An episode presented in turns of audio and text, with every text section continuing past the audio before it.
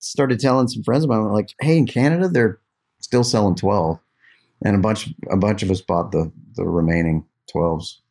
Some people clear out shelves, you clear out countries. Is that how it works? we took all of Canada's Elijah Craig 12.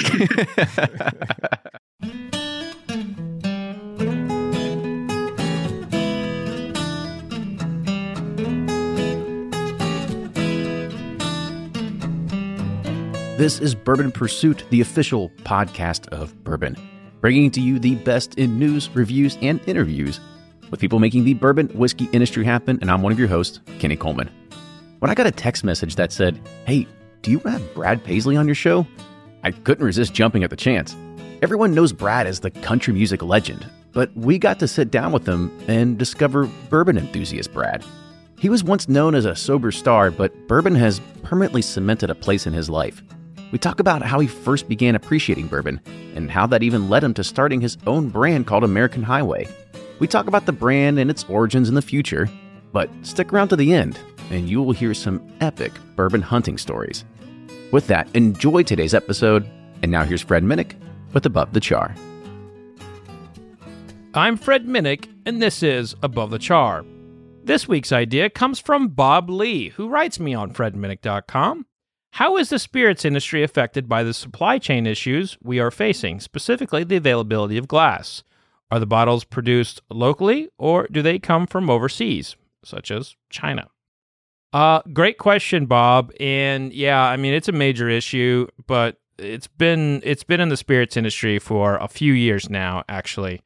Um, the availability of glass overseas, a lot of people in the spirits industry do buy from China. So they're like molds on uh, just ready to go to basically pump out uh, glass in China uh, with the flip of a switch. And, you know, some of the more custom stuff is done in Italy. Uh, Mexico is actually a big supplier of, um, of glass that's used in bourbon as well. And then you have a lot of American bottle makers. But the thing is, is there's so many new so many new uh, bourbon brands and so many new spirits brands coming on the market that there's just backlogged. And you will see like um, brands change their bottle designs in the middle of a launch. Like nashville barrel company you know nashville barrel company is a, is a new brand. I'm a big fan of them. I love what they're doing uh, they change bottles uh, in the middle of launching their brand, and and that's usually a, kind of like a death sentence to a brand, but it hasn't really hurt them at all. But it's it's been really tough out there. You know, St. Augustine Distillery uh, recently told FT.com that they've got 5,000 cases worth of vodka, gin, rum, and whiskey just sitting in, in tanks. And I know Jack Daniels is really behind w- with their bottles, and and everybody's just facing all of these issues across the country right now. And i don't think it's any any different in the spirits industry. But you know in terms of like getting the goods the the only difference is is that eventually people like st augustine distillery they're going to run out of storage space for tanks. You know it's going to be sitting in barrels longer. It's going to end up hurting their bottom line. I mean this is it's not good it's not good and there's no there's no fixing it. Unless bob you want to start a glass company i mean that might be the best thing. But yeah it's it's not good and everybody is kind of dealing with it. But that's going to do it uh, with this week's above the char. If you want to be like bob lee hit me up on fredminnick.com that's fredminnick.com click the contact button and let me know your question. If i like the question i'll read it on the air. Until next week cheers and they're off for another Give 270 2020 Unicorn Raffle. Your $20 ticket gives you not one, but two chances to win from our lineup of 20 Woodford Reserve treasures, including the grand prize, the rarest unicorn yet, the Woodford Reserve Kentucky Derby 150 Baccarat Edition. Only 150 bottles were made and is just like the one the Derby winning owner receives. Quit horsing around and get your $20 tickets now at give270.org. Charitable Gaming License ORG 0002703. From their bar to yours, Chad and Sarah of the popular YouTube channel It's Bourbon Night bring you their favorite at home old fashioned mix with the new Elemental Elixirs Golden Hour Syrup. It's a custom made syrup with notes of bold black tea, warm spices, and orange zest. All you need is your favorite whiskey and ice. No bitters needed. One bottle makes 16 drinks, so that's only $1 a cocktail before you add your own whiskey. They can also be enjoyed in other cocktails or spirits, mocktails, coffee, tea, and anything you can think of. It's crafted locally in Lexington, Kentucky, and you can get your bottle now at whiskeyambitions.com. Do you ever pour yourself a bourbon, swirl it around, and then start struggling to come up with tasting notes? And perhaps you're also looking for a good Father's Day gift idea. Well, you can now solve both with a kit from Nose Your Bourbon. And unlike other nosing kits on the market, Nose Your Bourbon kits feature real ingredients for the most authentic aromas. You can smell real Tahitian vanilla bean instead of some synthetic aroma that's just made from chemicals. So head on over to noseyourbourbon.com and enter code BP10 for 10% off your order. Ed Bly and Rising Tide Spirits are back again with a new release of Old Stubborn Bourbon. And this release of Old Stubborn is a premium hand marriage of 10, 11, and 12 year cask strength, barely filtered pot still bourbon. It comes in at a staggering 123.8 proof. And the flavoring grain for this one, which the last one was wheated, but this time it's now rye. Rich, sweet, and bold with a long finish that's sure to be another eye opener. You can order online at Seelbach's or thebourbonconcierge.com, and you can even purchase in person at Revival Vintage Spirits and even now with very few select stores in Kentucky. You can get it now while you can, but be sure to do it because it's not going to last long.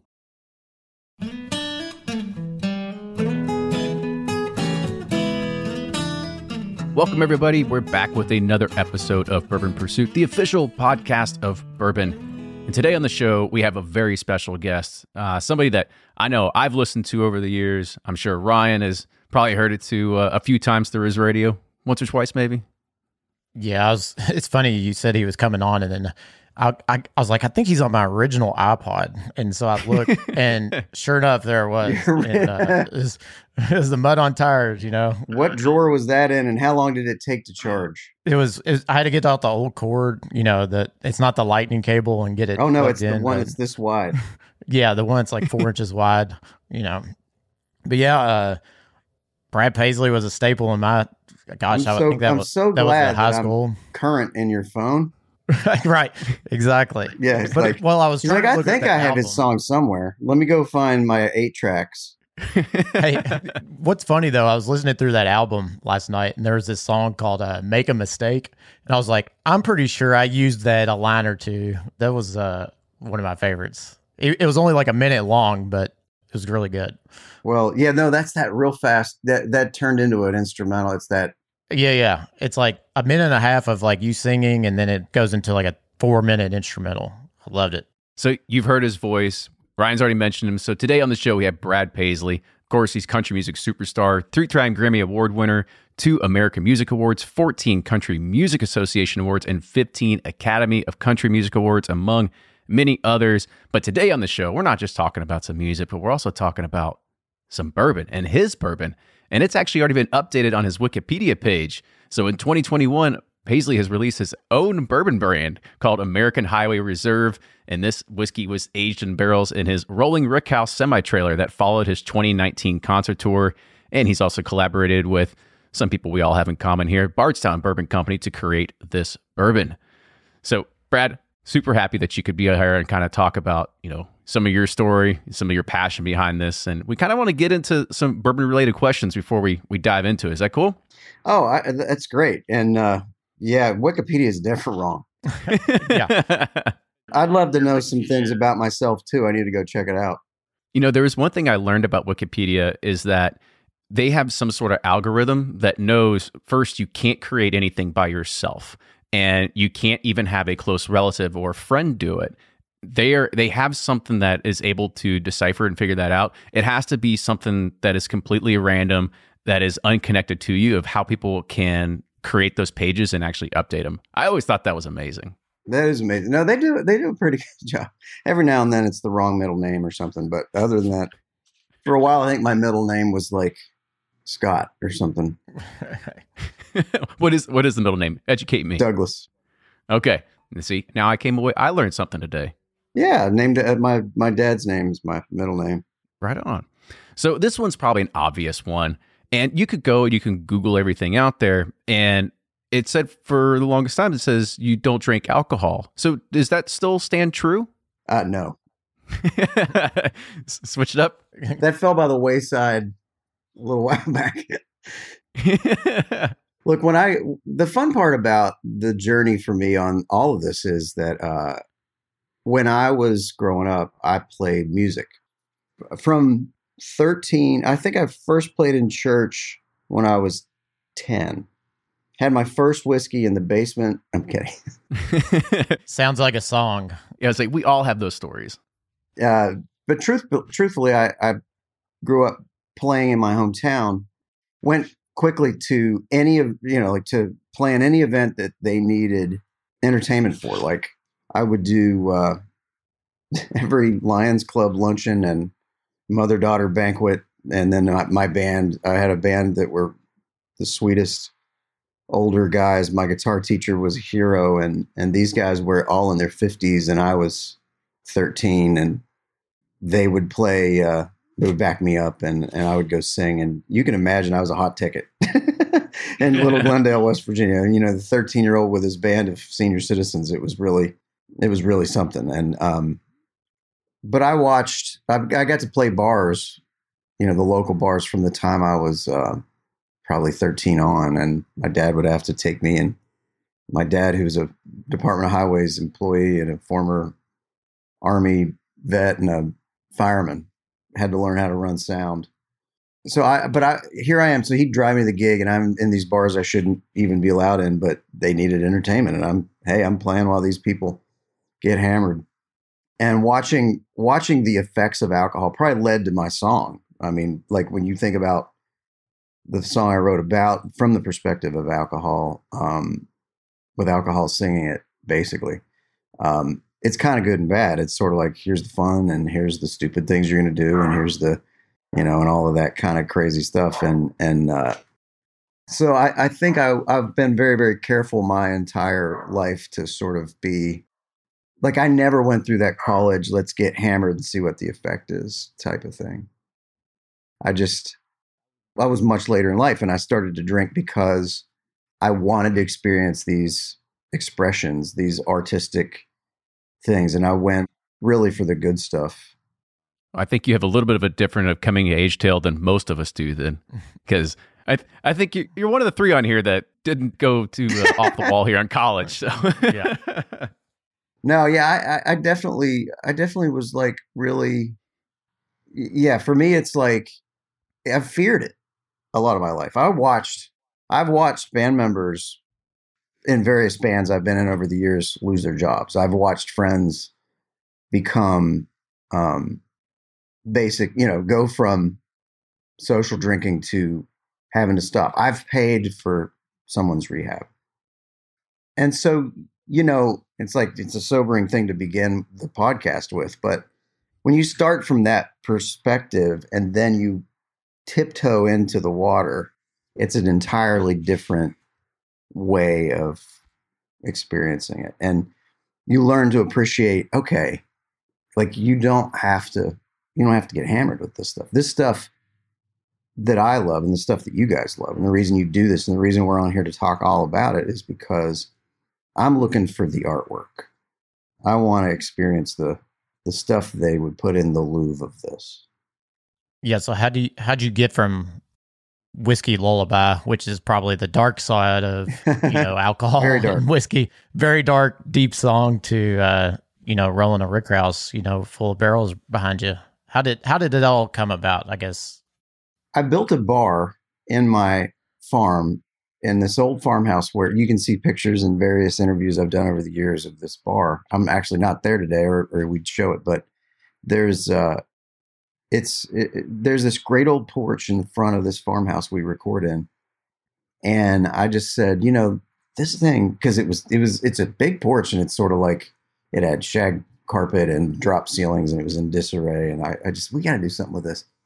I, could we turn it into a pub?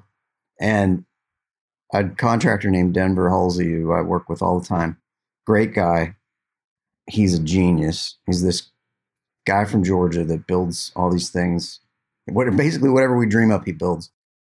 I flew him to to uh, Europe with us on our European tour. He'd never been across the. He'd never been on an airplane and he went and he walked in all these pubs in Dublin and London and would walk in and go, Hey, my name's Denver and I'm here to my boss wants me to build one of these and I just want to look around. And they're like, Oh my gosh, what is that? And it was like he was in Ted Lasso or something. He just walks in and he's he starts talking. They're enamored and and they wanted to show him everything about like what makes these pubs cool. And so he came back, ordered this stack of maple boards and built this handmade this bar. And I say bar, it's the whole room. Everything's maple, everything's stained, and then he put shelves everywhere. And it's the greatest little entertaining place. It's the best place to watch a baseball game I've ever been, other than a baseball game. So he he built this place and we started to I was like, okay, so I need to go get some good things. And then you go down the rabbit hole. it's like I need to go get some good things. Starts with you know you you start with whatever the best things the the local liquor store has are, and then you you go. It's like Alice goes down the down the rabbit hole, and the guy that you get to know at the liquor store says, "Hey, hey, come on, let me show you what I have in the back." and then and then you're like, "Does every liquor store have a back?" it's it's the secret room that everybody did know about, but now they all know about it. It's where all the the blends blends is hiding, right? Yeah, yeah, and and it, it, you know, and so you start to explore and taste and learn, like, oh man, these things are these things are all very different, and so got to know a couple of really great distillers um, over the years. I've become friends with with uh, a lot of the big guys, and and um, we would talk about. You know, sometimes they'd go, "Yeah, you ever thought about launching your own?" And I'm like, "Yeah, I've thought about it. I just, it's got to be something unique." And and somehow the idea came up of I love I love the new expressions of stuff and the things people are doing, which depart from the typical because we have great typical bourbons out there, obviously. I mean, everything from Pappy to Booker's to, I mean, you know, you name it. I love how our listeners are going to listen to that and they'll be like, oh, yeah, typical Pappy. You tell them, Brad. well, but you know what I'm saying though. But the, I, the the what I would call typical, where they, you know, it's aged for 20 years in a in a rick house, and they have their process down to kind of keep it consistent, and and you know they do not depart. Yeah, quintessential bourbon release. Yeah. yeah. And then and now there's but now there's some creative things where it's like, okay, so the bylaws basically say that it's got to be a new American oak cask and it's got to be at least this old. And but after that, what makes it unique? And one of the things I loved was the idea of what moving it does, you know, and there's been people do that. But it's like, what happens if you put it, what if you take it on tour? If you take barrels on like a I was like the first idea was can we put a barrel under the bus? And that is absolutely stupid.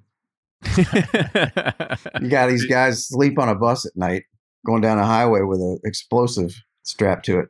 Yeah, you're right. That, that was an easy one to cross off right away. That's not a bonded bonded transportation right there. Well, what we ended up doing was whoever I was talking to this about, we'd have a few drinks and talk about it. The next thing you know, you're spitballing, and it's like, well, if you had a truck and the truck was outfitted specifically for this in a way that keeps them secure, and then it went and it followed the tour, and you, and then it becomes the distillery, and it becomes this thing that's the finishing process. Then I'm like, well, legally, what are the hurdles? Speaking of legally, you know, it was an enormous amount of like, you can imagine, like, it has to be this, this, this. You can't open it until it's back. You have to padlock that. It can be it is sealed with tape. It is not going to, you're not opening those doors till it's back in Kentucky, really. I think you could if you had like a supervision or something, because basically then you're just smoking the bandit, illegally running it across, you know, you got Jerry Reed in the truck and, and yeah. the bandit following it.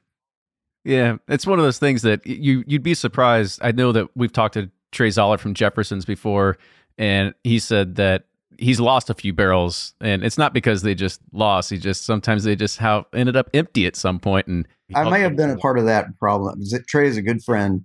Trey was on one of the consultants in the beginning that I talked to because I I love Ocean. I think you know it, it's one of the most consistent, unique, and that thing he does is so great. And I really do think it it makes that what it is. And So our thing was, what happens? We got 90 barrels in a truck. What happens? Like, how does it change? And when you taste it before it goes, and then save a little bit of that, and then taste it when it gets back, it changed the same way you change when you go. Like, if you were to go on tour with me for the year and a half that bourbon did, it would have changed you too. I don't know if you'd be better. Yeah, it's it's funny. I saw a Trey last night at sushi, and I told him I was we were interviewing. He goes, "Yeah, he stole my idea," and I was like, "No, it's different, man." nah, he, he, was just kidding. He's just kidding. kidding. No, he's Trey's been Trey and I are. Yeah, we he, he Trey came to Europe with us um, on when we went over. You know, and, and it's funny. He he comes to Europe, and we were playing in Stockholm, and and uh, he shows up with one of those Jefferson's 16 year, really rare. I'm like, you brought that on the plane? He's like, I wanted to bring you a gift. It's like, Trey, he's like, leave that in America. Now I have to figure out how the heck I'm getting it back. it's one of those things you put the cart before the horse. Figure it out later. He We're is an adventurer, and I love I love Trey so much. But it, yeah, he's Trey was at the bar when we first came up with the idea, and I was like, "So here's the idea. What do you think?" He's like, "I love it." He's like, you know, I'm all into the adventure of all these things because he he's been doing some things like that and all over the place. And I, but it's it's it's interesting. We already we already sent the second batch out this summer when we finally got to thankfully tour again, and that stuff was way different out of the barrel before it even left. It was it was a better bourbon before it went than the other was, and the other came back and became a great bourbon. But like the this stuff, it's going to be interesting to see what the second the second journey does to this. For sure. So to start out, did you?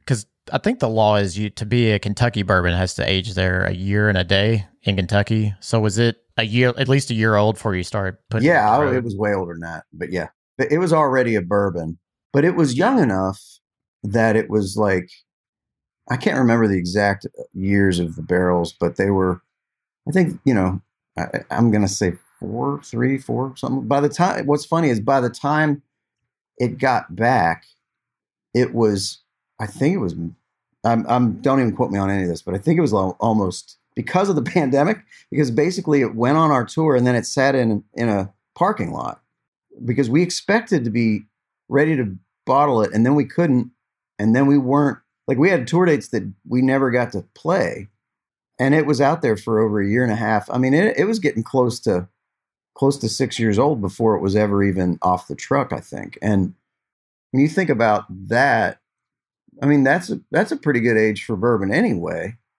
But then when you when it spent a couple of years of its life moving around you can imagine this thing went through arizona in august and it went you know what I mean? And and if you've ever seen the way my drivers drive, no human being. You're, going to say not trip. safe? Where, where, where, are you going with this? I don't. I don't know. They're safe, but they're not.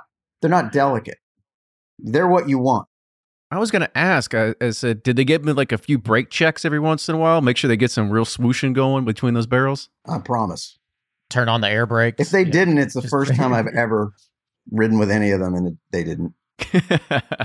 that's the fun part about like when you talk about aging it in America, it's got to start in America and and it you know it really can't leave. But I don't know that anybody's done it across most of the states before. It's fun to think about, you know, the story of it. So while I was on the road, did BBC give you a deal on storage fees, or did they keep the keep the charges going? While I was on the That's a good question. You have to check your tab. We'll check today. I have no idea. you know, it's it's funny. You were talking about the idea of where all this came from, and the thought had kind of crossed my mind is that maybe you were getting a little jealous of Peyton Manning because you all were doing those nationwide commercials for a while, and he was launching his own bourbon. You're like, nah, you can't be the only one. Yeah, no, I, I that's well, I'm well aware.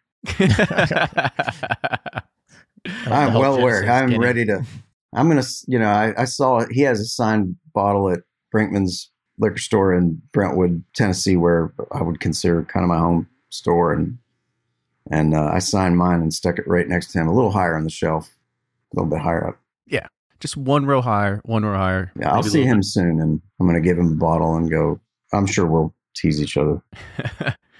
so I guess another question to ask is: so how how tempted were you to sit there and, and bust into the truck one of these nights? Because going on a tour for that long and having the truck with you and having them say, "Uh, can't open" or anything like that. I mean, it's it's right there. Pop it open, pop a bung. It was tempting to want to try it midpoint or or somewhere along the way and be like, you know, sort of sort of sample it.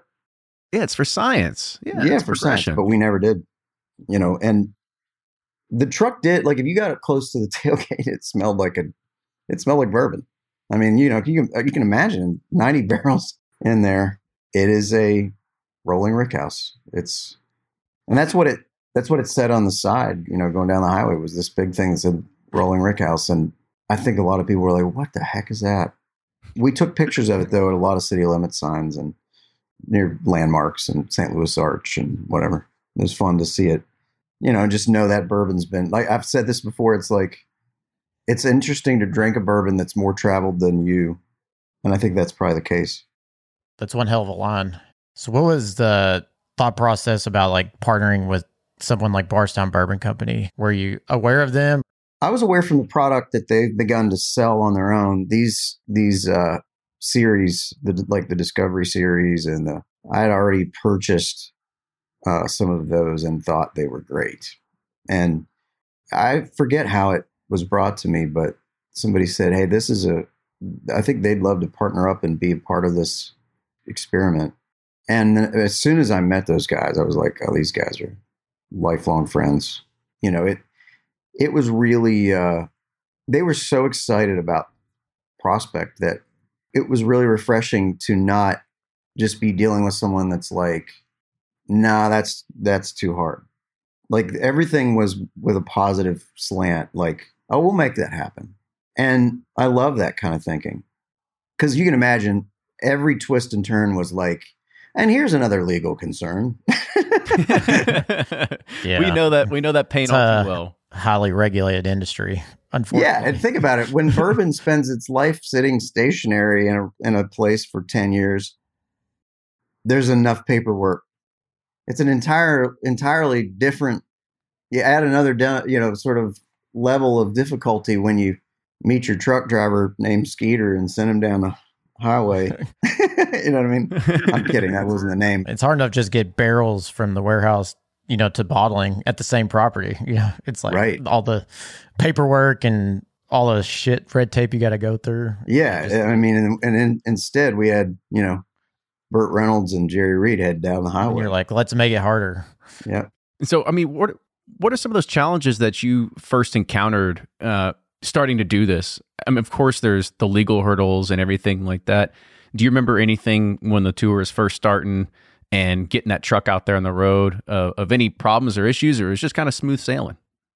After that, it was pretty smooth. I mean, you know, you can see the the the nightmare scenario would have been a problem with the truck, or God forbid, like a you know a vehicle wreck or something. And we never had anything like that. Um, that guy, that driver, of all the trucks we had on the highway, I think that tour we had like six trucks or eight trucks or something, and that guy had the job because everybody else would pull into the venue. They had to unload, then go park, sleep all day, you know, and then be there for load out. And it's, it's a very coordinated thing. When you see them tear down the stage set at the end of the night, it's a, it's, it's a crazy machine of the lights go in this and the video goes in this and the music gear goes in this and the, and it's all stacked a certain way. And here's how you secure it.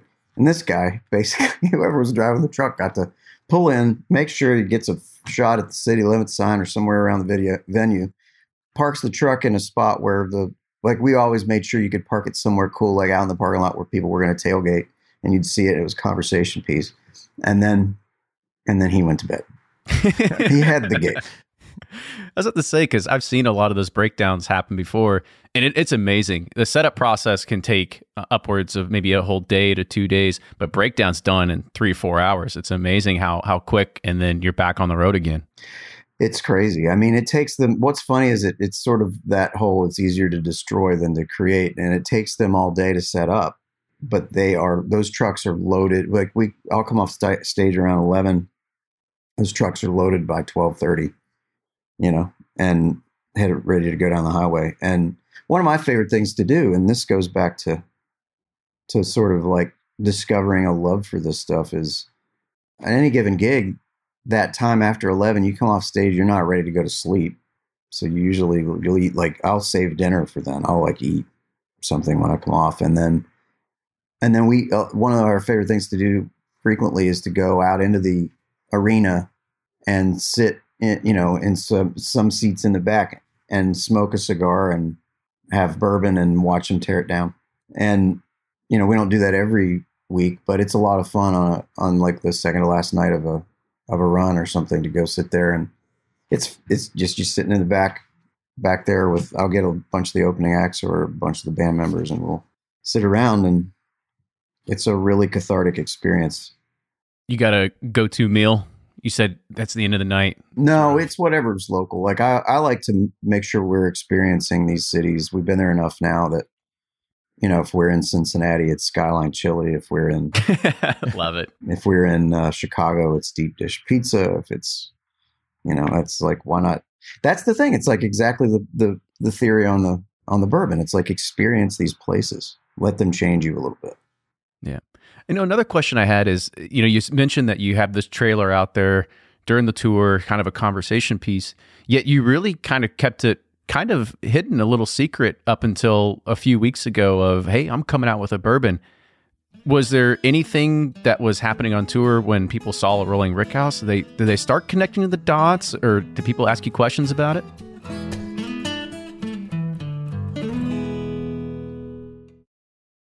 Shopify's already taken the cash register online, helping millions sell billions around the world. But did you know that Shopify can do the same thing at your retail store? Give your point of sale system a serious upgrade with Shopify. Shopify's point of sale is your command center for your retail store. From accepting payments to managing inventory, Shopify has everything you need to sell in person. And with Shopify, you get a powerhouse selling partner that effortlessly unites your in person and online sales into one source of truth. Track every sale across your business in one place and know exactly what's in stock. Connect with customers in line and online. Shopify helps you drive store traffic with plug and play tools built for marketing campaigns, from TikTok to Instagram and beyond. And get hardware that fits your business. Take payments by smartphone, transform your tablet into a point of sale system, or use Shopify's point of sale Go mobile device for a battle tested solution. Plus, Shopify's award winning 24 7 help is there to support your success every step of the way. Do retail right with Shopify. Sign up for a $1 per month trial period at shopify.com slash bourbon, all lowercase, and go to shopify.com slash bourbon to take your retail business to the next level today. Shopify.com slash bourbon. If you're anything like me, then you can't get enough about bourbon. And that's why I'm a subscriber to Bourbon Plus magazine. Bourbon Plus is a quarterly publication that tells the stories from the heart of bourbon the farmers who grow the grain, the distillers who labor over the process, and the people like you and me who raise their glasses to celebrate it all. Subscribe to Bourbon Plus magazine today at bourbonplus.com, that's P L U S.com, and use code PURSUIT at checkout for $5 off your subscription.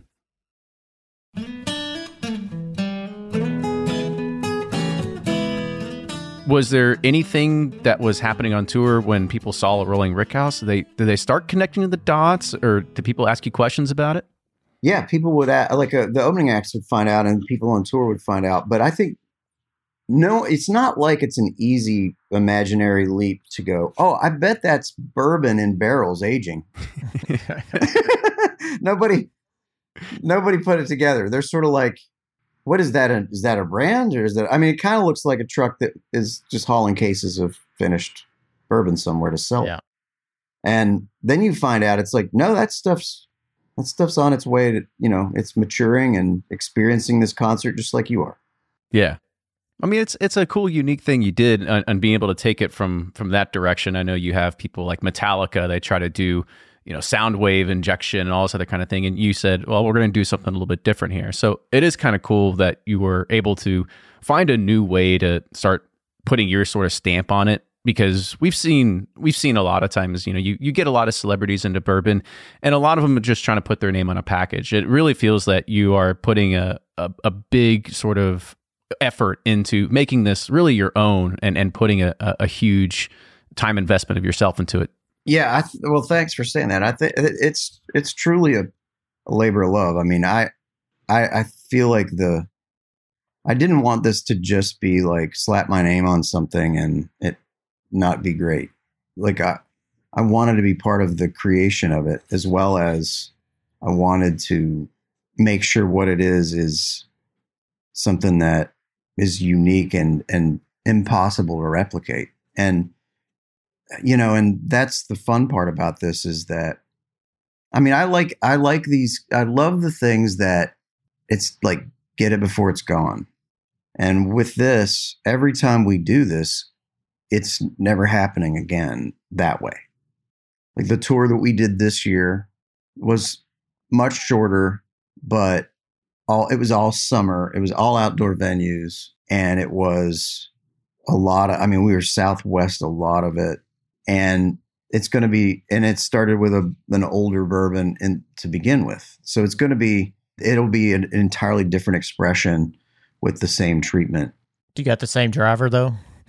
I think this guy was new. call skeeter call skeeter we need him back Skeeter took to me naps. Yeah, this guy this guy definitely seemed he seemed way, way more prone to like being hyper. So he could, this could be a great batch. That's why uh, bourbon's the perfect product, you know, because it's like you can always say this, and it's true. It's everything's going to be different no matter what, no matter what you do. Even if you took the same exact route and Skeeter, you know, did the exact same everything, it would be completely different. I'm always fascinated by the brands that are able to. It's it, it's not M and M's. It's not you know what I mean. It's not a Hershey bar. It's not like if you get the ingredients exactly the same, it's going to be the same every time. But they somehow do it. When you think about mass produced big brands, basically, I would imagine the Jack Daniels of today tastes a lot like you know the or, or the Beam of today tastes a lot like the Jim Beam of the 90s or something. But but really I always look for and I think you guys probably the same. I always look for the one that's like, you know, oh, like like I love the 20 2016 01 they got Booker's Bluegrass, that expression. I bought as many of those bottles as I could find because I felt like that was that hit me. I was like, okay, this is really something. It's got its own thing and um and that'll never happen again. And I'll look for like the ocean voyages. I've told Trey which ones I think were like I wish I'd bought everything the store had of you know voyage number whatever. And you know and and I like creating things like that. It feels like songwriting. It feels like, you know, here's a new song and hope you love it. And this song will be different from the last song. Hopefully they're not the same. If they're the same, I'm getting sued. we don't need that So you all, you know, you got it all around, and then you start blending, you know, with uh, Dan and the team there at Bardstown Bourbon Company. What did you learn about? What did you learn about, I guess, about blending or the whole process that you didn't know going into it? Well, one thing that that I, that struck me was the you know I'd never really realized the importance of the nose of something like that. Like the I find in the blending process, and I don't know if you guys this hit you guys that way, but it's like you know I, I'd always like there were things like there's a the local one of the local liquor stores in Franklin, Tennessee that I went to. He got a barrel of Eagle Rare, and he said, "Hey, you need to." You need to try this barrel we picked out. So I tried it and was like, and I sent uh, a guy that works for me back, and I was like, go buy like ten of those bottles because there was something about the nose of it, like it it had a it had a thing. So when we were blending this, one of the things we gravitated towards was the rye content number on the blend that was like, oh, the nose becomes caramel with right when you hit this number with the blend we were doing, you know, and um, that's a blast. Like when you're when you're crafting it that way, it's like mixing a song in the studio. That's like a little more high end, a little more bass, and then the next thing you know, it's magical.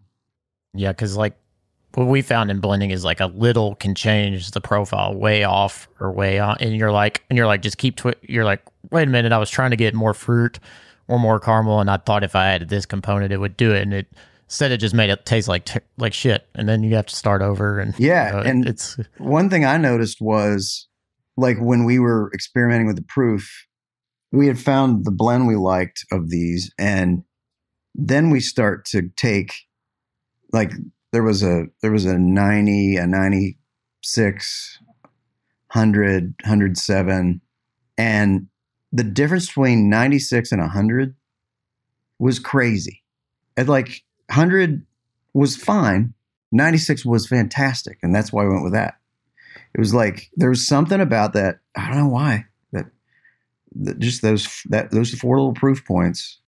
I really like how you know you mentioned you're a big Booker's fan, and you know Booker's is not known for anything below 100. That's for sure. No, And and you know you you come with with 96. So were you experimenting with looking at something that was closer to barrel proof?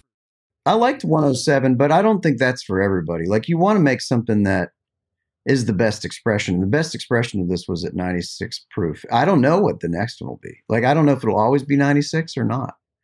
It may change a little bit if if that's what it takes to make the best thing out of the batch that went this year.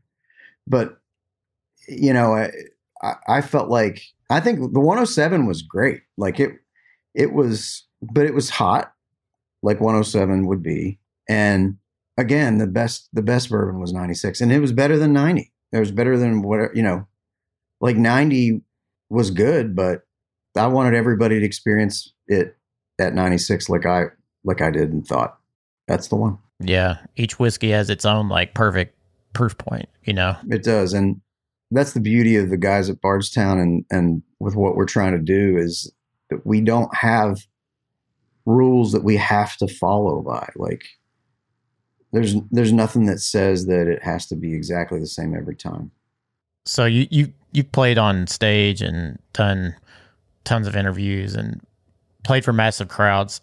I tell people I didn't realize how vulnerable I was till I released a my own blended whiskey.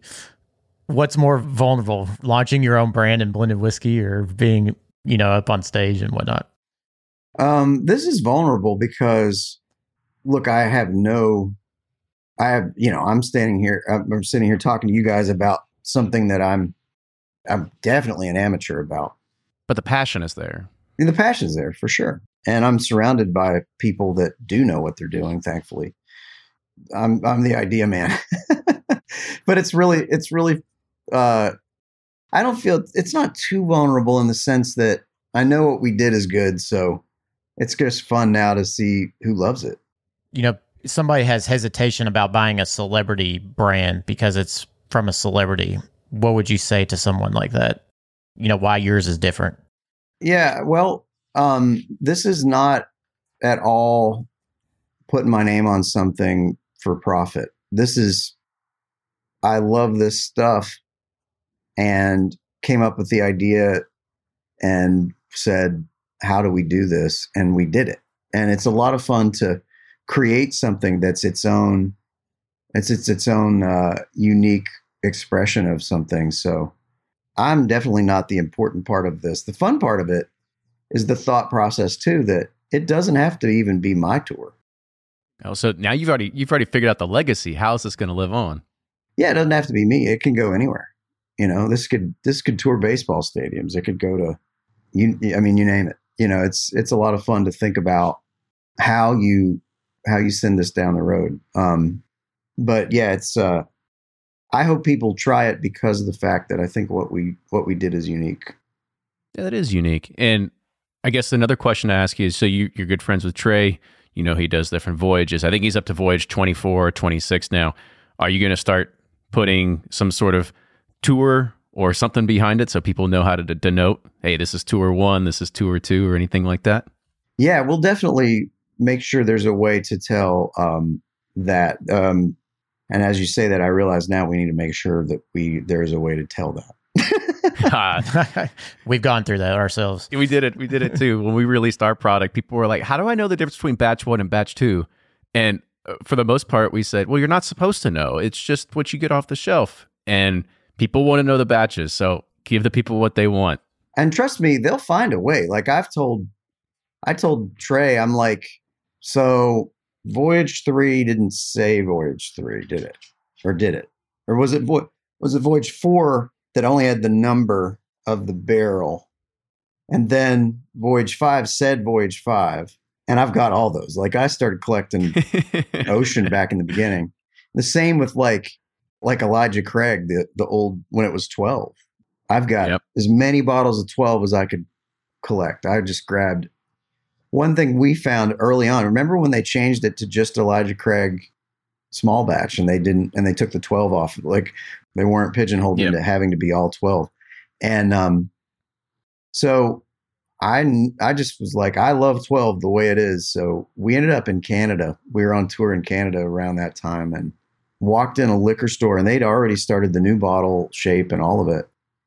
And i walked in a, a store in toronto or somewhere and they had like 10 bottles of 12 and they wanted like $32 so i'm like i'll take 'em all. take all 10 of those and I and then I went to another one and I started telling some friends of mine like, hey, in Canada they're still selling twelve, and a bunch a bunch of us bought the the remaining twelves. Some people clear out shelves, you clear out countries. Is that how it works? We took all of Canada's Elijah Craig twelve. but that's the fun part about this is is and that's what that's what exactly what we wanted to make was something that's like, do you have that one? Yeah. Any other good hunting stories on the road? Oh, always. Um, I've made a lot, a lot of friends. Like one of our fun things to do on the road is to visit the local whiskey store, whatever that is, and there are some great ones here and there, and some of them you would never know. Um, you'd never suspect certain cities as being great. Um, and if you think I'm going to tell you exactly which ones on here, I'm not.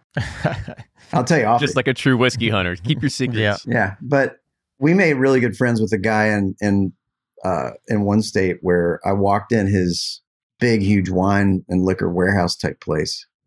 I didn't know it was his, but I walked in and I, I one the, one thing I found that I've never seen anywhere else is uh, George Dickel's single barrel 14, and it's you know where they write the barrel in it, and it was there was one there was all the nine, which is also really good, but here's one bottle of 14 year.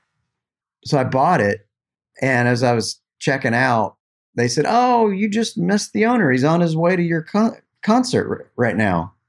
I said, Well, tell him come back and I'll give him backstage passes. And he comes, he turns around, comes back into the liquor store, says, Hey, come with me, takes me upstairs and shows me what's in his office.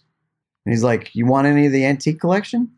And sold Golly. sold me like he had a bunch of those and he, he became a friend and, and those are the fun stories it's like that's the thing you always got to ask what's what's backstage can i see backstage you don't know unless you ask. So can we have backstage passes to the next tour? Is that No. how it works. Nope. So Like here we go. well one thing we do on tour yeah of course you can one thing that's one thing that's really fun that we do on on stage is uh we have bars on stage which i don't think anybody else does we've got these two light up bars and you can have up to about 30 people up there.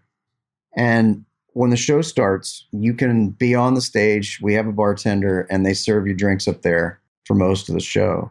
And um, we've been doing that for years now and there's no there's no bar like that.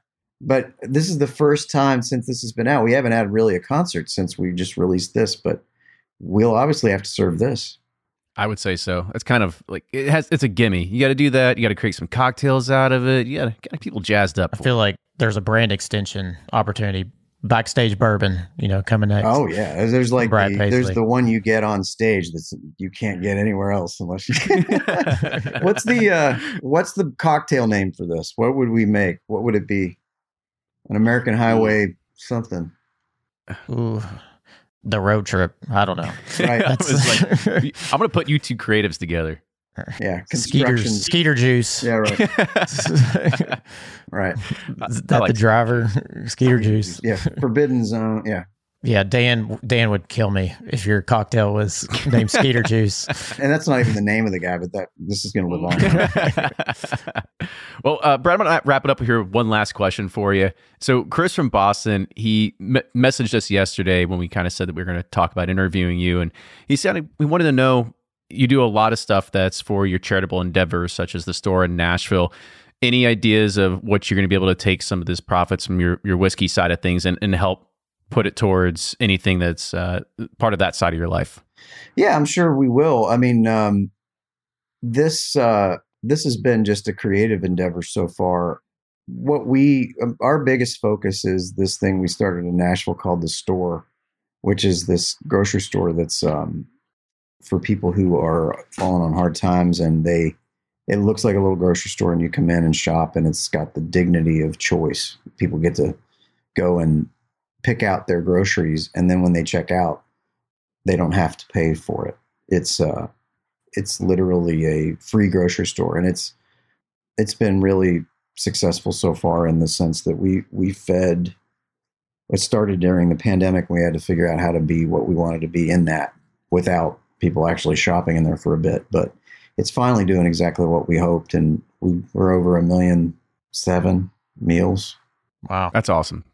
Congratulations. That's that's really awesome. So you know, I, I would imagine there's you really have to um, you have to figure out ways that you're going to do some good with with something like this, um, and we you know we will. But this really exists more for the artistic expression of of giving something to this niche of the of the world, the bourbon industry that's new.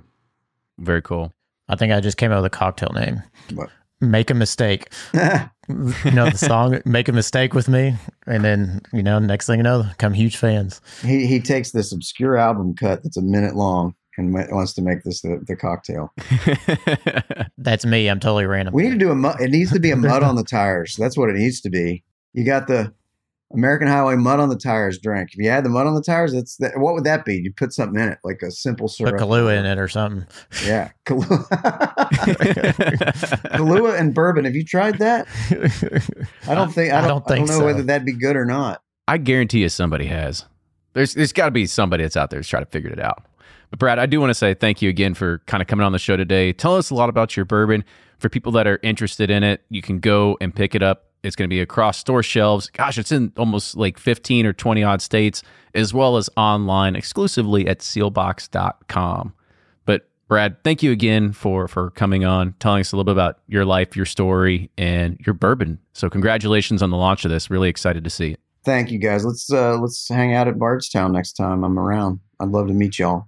You got it. We can make it happen. Likewise. Come try the bar on stage, and we'll we'll let you try the uh, the Skeeter juice up there. Or the Kahlua and bourbon. Yeah, the mud on the tires. Don't have to ask us twice.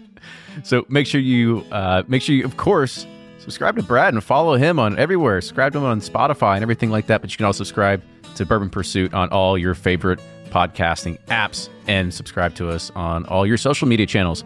With that, cheers, everybody. We'll see you next time.